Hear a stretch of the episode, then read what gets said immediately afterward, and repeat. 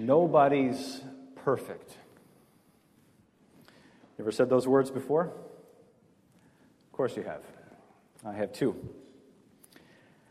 I'm not sure where the phrase originated in our culture. I did a little hunting around this week to try to get to the bottom of that.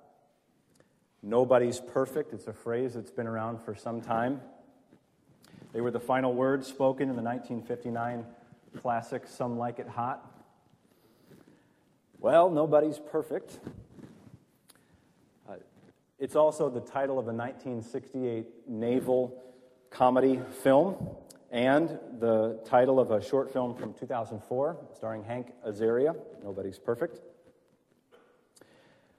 Nobody's Perfect was the name of an ABC sitcom that was launched in 1980 and ran for two months, canceled after eight episodes.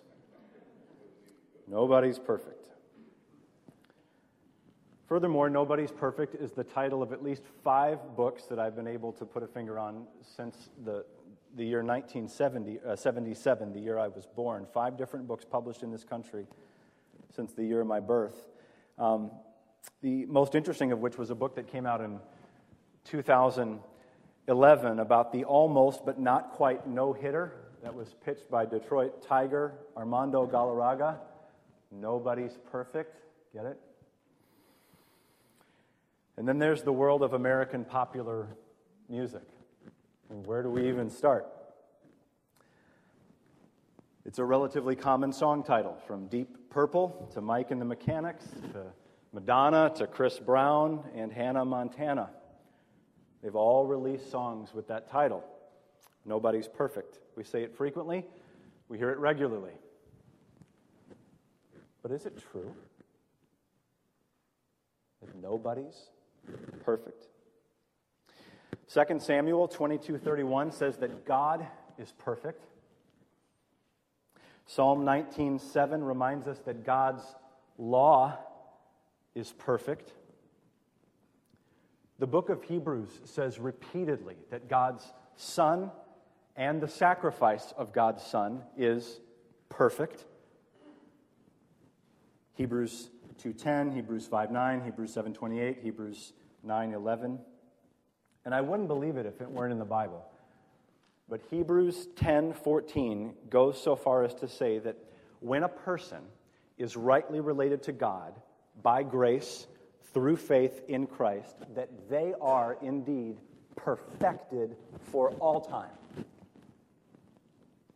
Now, we need to hear the whole verse so that we catch the biblical balance and context. Speaking of Christ's sacrifice on the cross for us, the writer to the Hebrews says in Hebrews 10:14, "For by a single offering he has perfected for all time those who are being sanctified." You hear the wonderful biblical balance there? Oh, there's equilibrium there. There's proportion in that verse. I'll read it for us one more time. Hebrews 10:14. For by a single offering Christ has perfected for all time those who are being sanctified. So, is it true that nobody's perfect? Well, in this world, of course, nobody's perfect. But in Christ, we most certainly are. And one day we will be. In this world, of course, nobody's perfect. But in Christ, Everything's, everything's different. We most certainly are perfect, and one day we will be perfect. Uh, two weeks ago was Kickoff Sunday, and we began the application section of Paul's letter to the church in Ephesus. And on Kickoff Sunday, we marveled that in the church, unity is something that we actually get to do because of what God in Christ has already done. Unity is not something we make as a church, it's something we maintain as a church. It's not something we create, it's something that we keep. Unity. And then last week, we began to discuss the issue of diversity. Local church unity doesn't mean local church uniformity. So, while it's true that we want to cultivate unity's practical fruits and celebrate unity's doctrinal roots, it's also true that each and every one of us in Christ has a different gift, or perhaps gifts, to bring to the table, endowed by Christ Himself, equipped by servants of the Word of God, and engaged in the ministry of the local church. So, unity, yes. And at the same time, in the same church, diversity. Great diversity. Both realities brought to us courtesy of our union with Jesus Christ. So, Ephesians thus far is about local church unity and local church diversity. And this morning, we're going to round out the discussion with a message about local church maturity. Maturity. What is Christian maturity? And Both individually as believers personally and then corporately as a church together. What is Christian maturity? What is it? What are the obstacles to Christian maturity? What's, what stands in our way? And what's the road look like? If we began to actually walk toward that road, what would that road begin to look like for us? This morning, we plan to answer those questions as we consider a glorious goal, a huge hurdle, and the right road. First of three points today. Behold the glorious goal of Christian maturity. Behold the glorious goal of Christian maturity. Ephesians 4:13 begins with the word until. Until and it's a word that to me indicates that verses 13 to 16 deserve a sermon of their own. You can't just tack that on at the end of verse 12, last week's sermon. Because it's in verses 13 to 16 that we begin to see the goal of Christian maturity laid out for us. What's the goal of our mission as a local church? It's a good question to ask. I mean, what's the end game of our church's mission? To be and make disciples of Jesus. What, what are we doing and what are we aiming at? What's the final stage? What's the destination? And I can give it to you in one word perfection. Perfection. You say, no, nobody's perfect. No church is, no church is ever going to be perfect. And if that's the way that you think, I'd just like for you to take a look at Ephesians chapter 4, verse 13, and behold the glorious goal of Christian maturity. What's the function of local church unity coupled with local church diversity? These two elements work together until verse 13, until we all attain the unity of the faith and the knowledge of the Son of God to mature manhood, to the measure of the stature of the fullness of Christ. You hear what he's saying? I mean, do you have this vision for your life? For our church, or perhaps the church that you're a part of? That Paul does. Remember his prayer for the church in Ephesians 3:19 that you may be filled with all of the fullness of God. All he does here is echo that same prayer in terms of a vision statement for the church. Until we all attain to mature manhood, to the measure of the stature of the fullness of Christ. It sounds like perfection to me. Paul's praying for it in chapter 3, verse 9, 19, and now he's casting vision for it in Ephesians 4 13. That's Paul's vision. And did you know that that is our Lord's great burden, too? Jesus will not stop purifying his church until she reaches perfection. Listen to the way that Paul puts it in Ephesians 5:27. That he, Jesus, that he might present the church to himself in splendor, without spot or wrinkle or any such thing, that she might be holy and without blemish. That's perfection.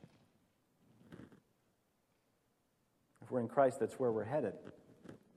Now here in Ephesians 4:13 it's not translated perfect but mature. Yet we need to see that though this is the same word that Paul uses in other contexts. When we read in verse 13, until we all attain mature manhood, mature manhood, that's the word for perfect. Sometimes we see it rendered mature in our Bibles. Other time it uses the P word, it says perfect. It's the same word and it's the same goal. It means grown up. I love that. Entire, whole, mature, complete, lacking nothing.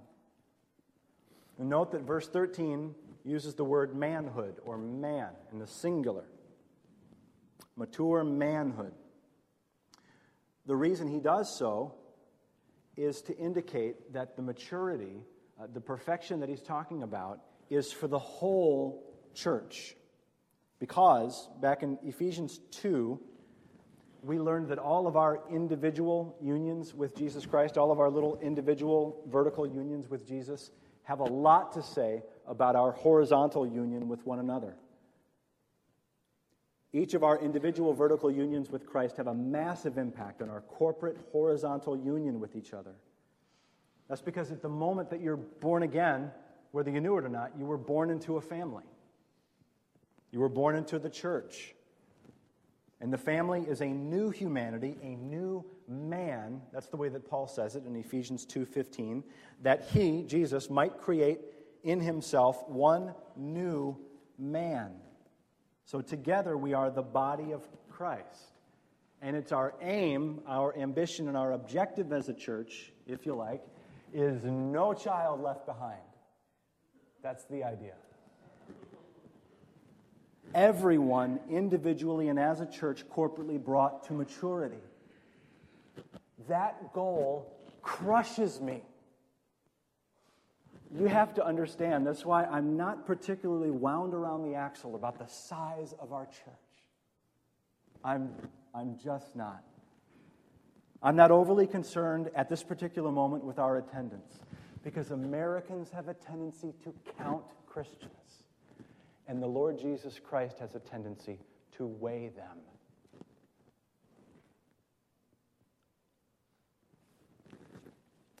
My first thought on a Sunday morning isn't, ah, okay, how many are here? But rather, my main concern on a Sunday morning is how many of those that are here are connected to this local church. How many of these are growing? How many of these are in a community group and using their gifts to serve and taking their next step of maturity with Jesus? That's my burning desire. Slow and steady builds the church. The bigger they are, the harder they fall.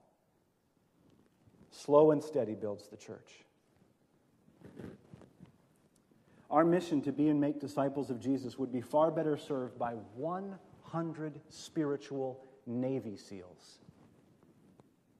than by 1,000 spiritual kindergartens.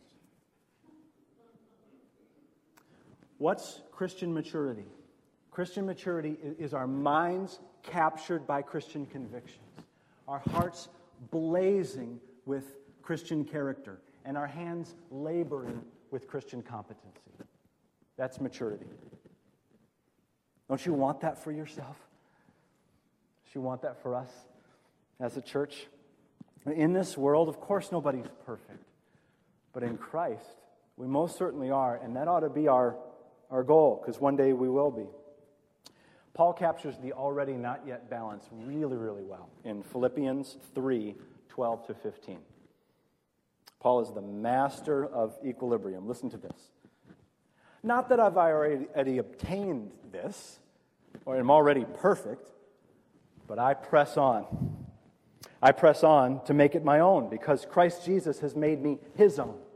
Brothers, I don't consider that I have attained it, but one thing I do, forgetting what lies behind, straining forward to what lies ahead, I press on toward the goal for the prize of the upward call of God in Christ Jesus. And then he says, Let those of us who are mature think this way. Did you hear that? He used the word perfect or mature twice. Not that I'm already perfect, mature, but I press on. Let all of us who are perfect, mature in Christ, think this way. Behold the glorious goal of Christian maturity. Second point today beware the huge hurdle to Christian maturity. Beware the huge hurdle to Christian maturity. Maturity in the church as individuals and as a church is not without its hurdles. The impediments toward becoming spiritual grown ups are many. The negative side of the ledger is vividly described by Paul in verse 14. So that we may no longer be children, tossed to and fro by the waves, carried about by every wind of doctrine, by human cunning and deceitful schemes. Know, I think that maybe my favorite word in verse 14 is we. That we may no longer be children. You know what Paul is doing there? Solidarity with the church. So as we read in Philippians 3:12, on one level Paul just did not consider that he had attained to maturity. He throws himself in here. We, so that we may no longer be immature. He didn't believe that he had attained perfection, but that did not stop him from aiming for it. And frankly, therein lay his maturity. So here in Ephesians 4:14, he's warning the church of dangers of remaining immature in the faith. And he gives three really striking rapid fire images here. Images used to describe a young, unformed, undeveloped condition. First, he says, we don't want to be tossed to and fro by the waves. And when you line this up with what James says in James 1 6, I think this essentially boils down to a kind of halting, hesitating, hovering kind of faith. James 1 6 adds a caption to the portrait that Paul paints in Ephesians 4:14. James 1:6 we read, "The one who doubts is like a wave on the sea, driven and tossed by the wind." He's a double-minded man, unstable in all his ways. Now, in our current cultural climate, and sadly, even in the church today, doubt is really fashionable. Doubt is seen as humble, open minded, innovative. But in the New Testament, doubt is seen as prideful, double minded, and immature. Just last year, a, well known Twin Cities pastor published a book entitled Benefit of the Doubt Breaking the Idol of Certainty.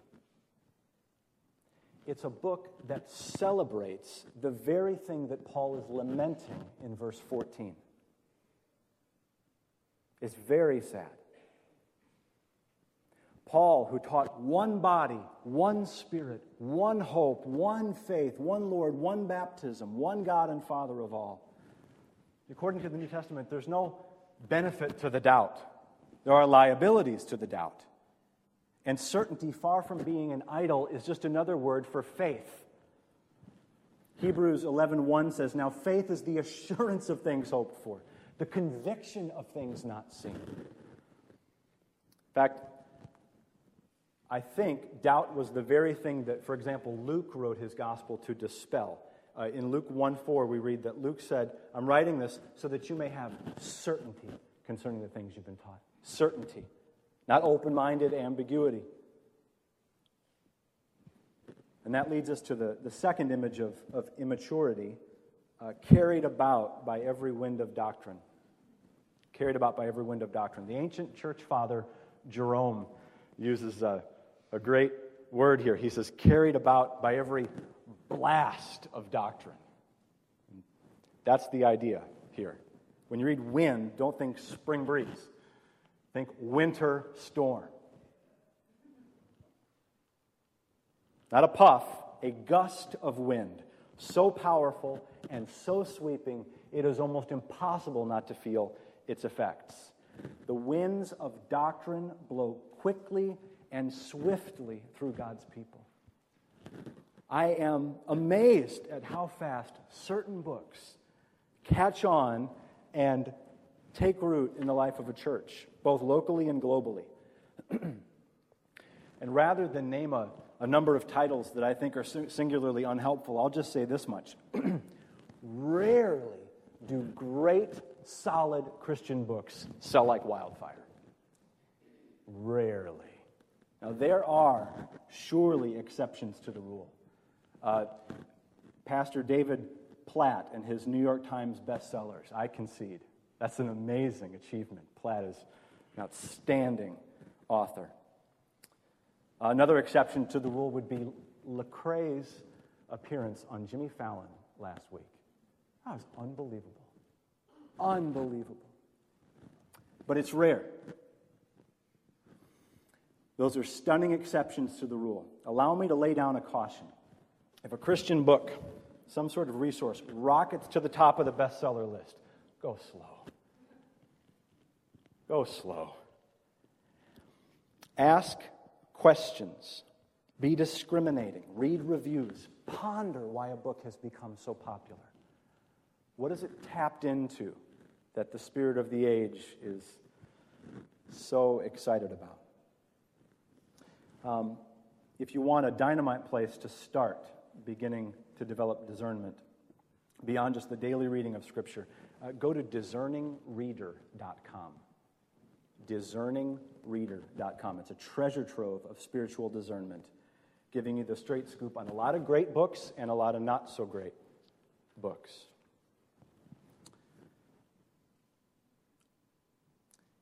Don't make the mistake of assuming a resource's quality is proportionate to its quantity sold.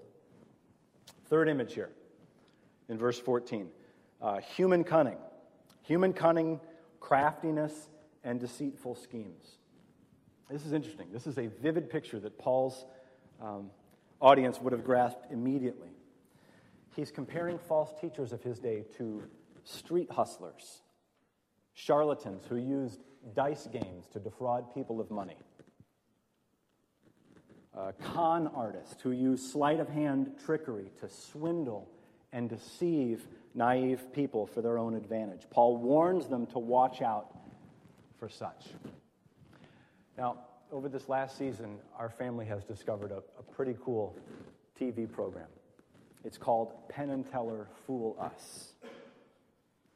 And the premise of the show is for uh, amateur magicians to work their magic in front of this world famous pair of illusionists and see if they can trick them. And if they can, if they can fool them, if Penn and Teller don't know how the amateur magicians did the trick, they get a shot to be on the stage with Penn and Teller in Vegas. That's the, that's the goal. Every now and then, there is a young upstart performer that slips through the net. Every once in a while, they get the wool pulled over their eyes, but it's not very often. In fact, it's just devastating. Uh, Teller, you know, who doesn't say a word, that's part of his shtick. He's just writing down, writing down, writing down. And oftentimes, when the trick is over, Teller will approach the guy and whisper in his ear, and the magician, just crestfallen, will say, Yeah. So it's great. The crowd is always amazed. I mean, they're just happy to see a show. Woo! Penn and Teller, wise and experienced elder statesmen of magic, just sitting back, watching, seeing things people aren't picking up on. They see straight through the trick, and they call the magician's bluff almost every time. Now, they're such gentlemen about it. Uh, typically, they don't expose the magician publicly. They just let them know, we know how you did it, thanks them, and moves on. Here's the point as a church, if we're going to become mature, we have to have a sixth sense about this. We have to become more like Penn and Teller.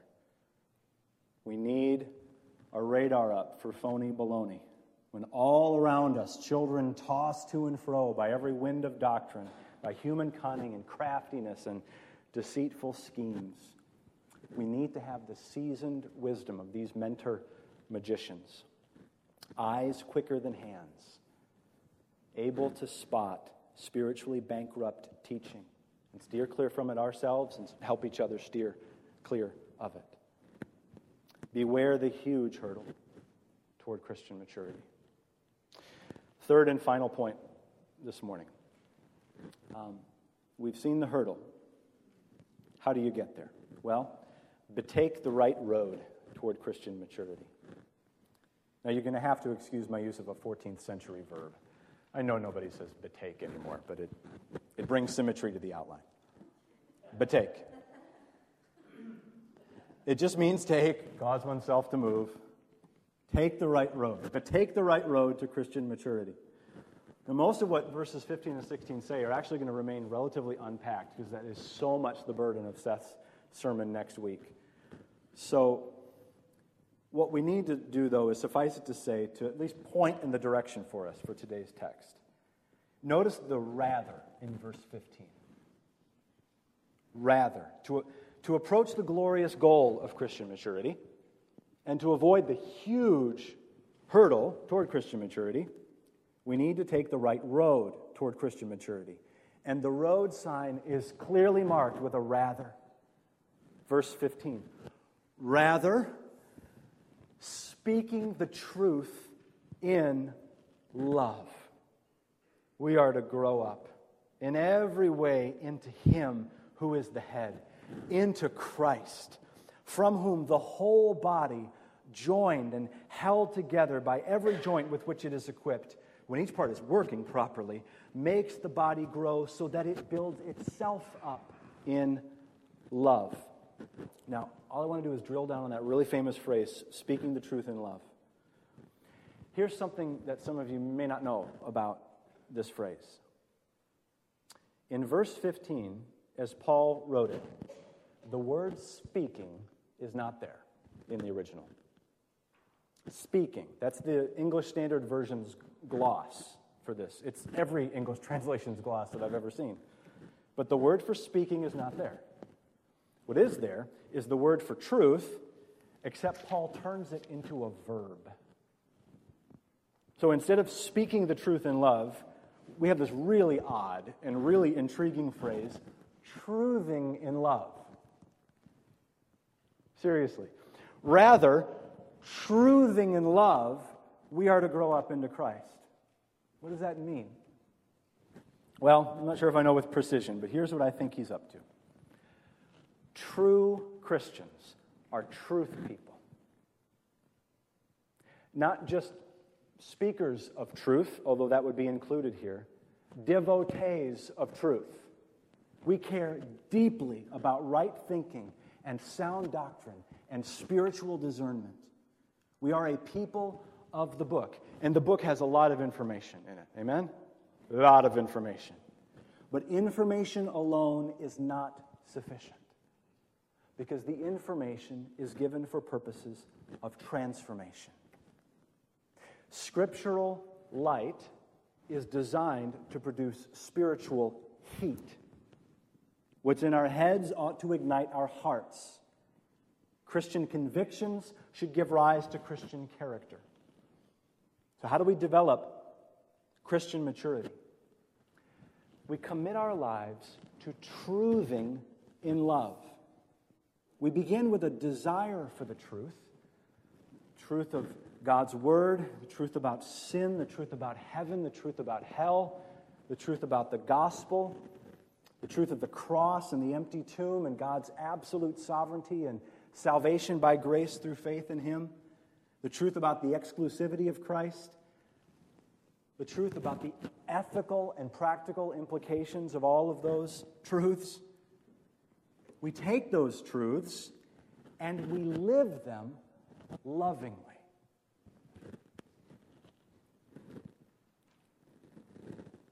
Truthing. We're a, a truth people. We're truthing, but we're, we're truthing everywhere we go, but truthing in love.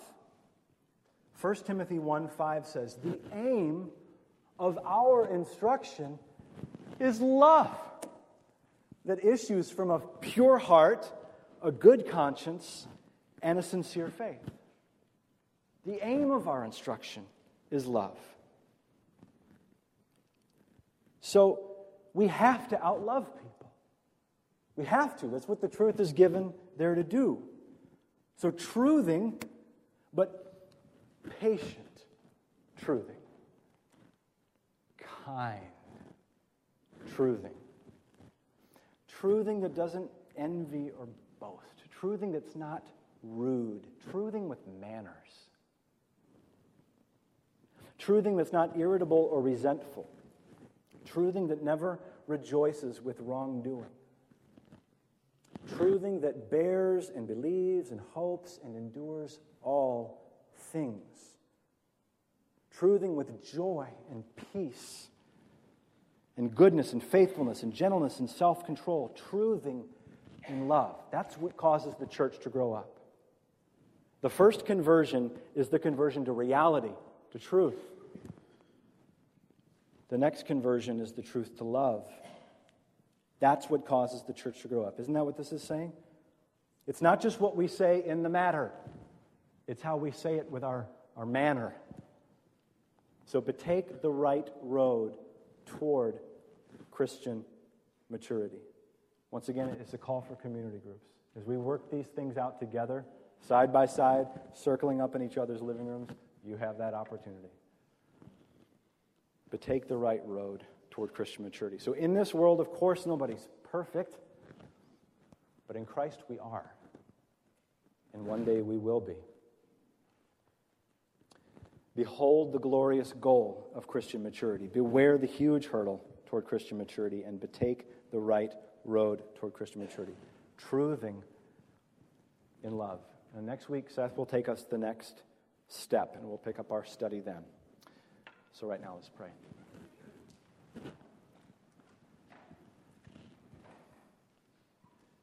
Father in heaven, the Apostle Paul assumes something that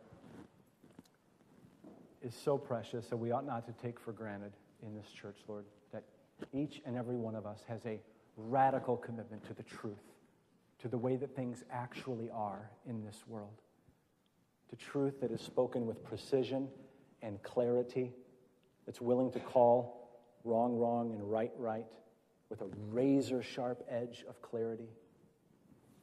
And yet, Father, that just it just begins to give us the opportunity to move in the direction that we ought to move, which is maturity, truthing and love.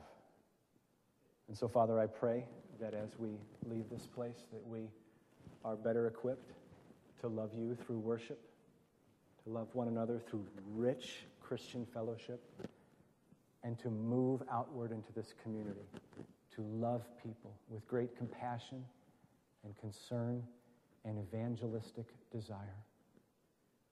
God, please help us to grow downward in this church in Christian maturity. May we con- concentrate on our depth. And Lord, in your time, take care of our breadth and our width. In Jesus' name, amen.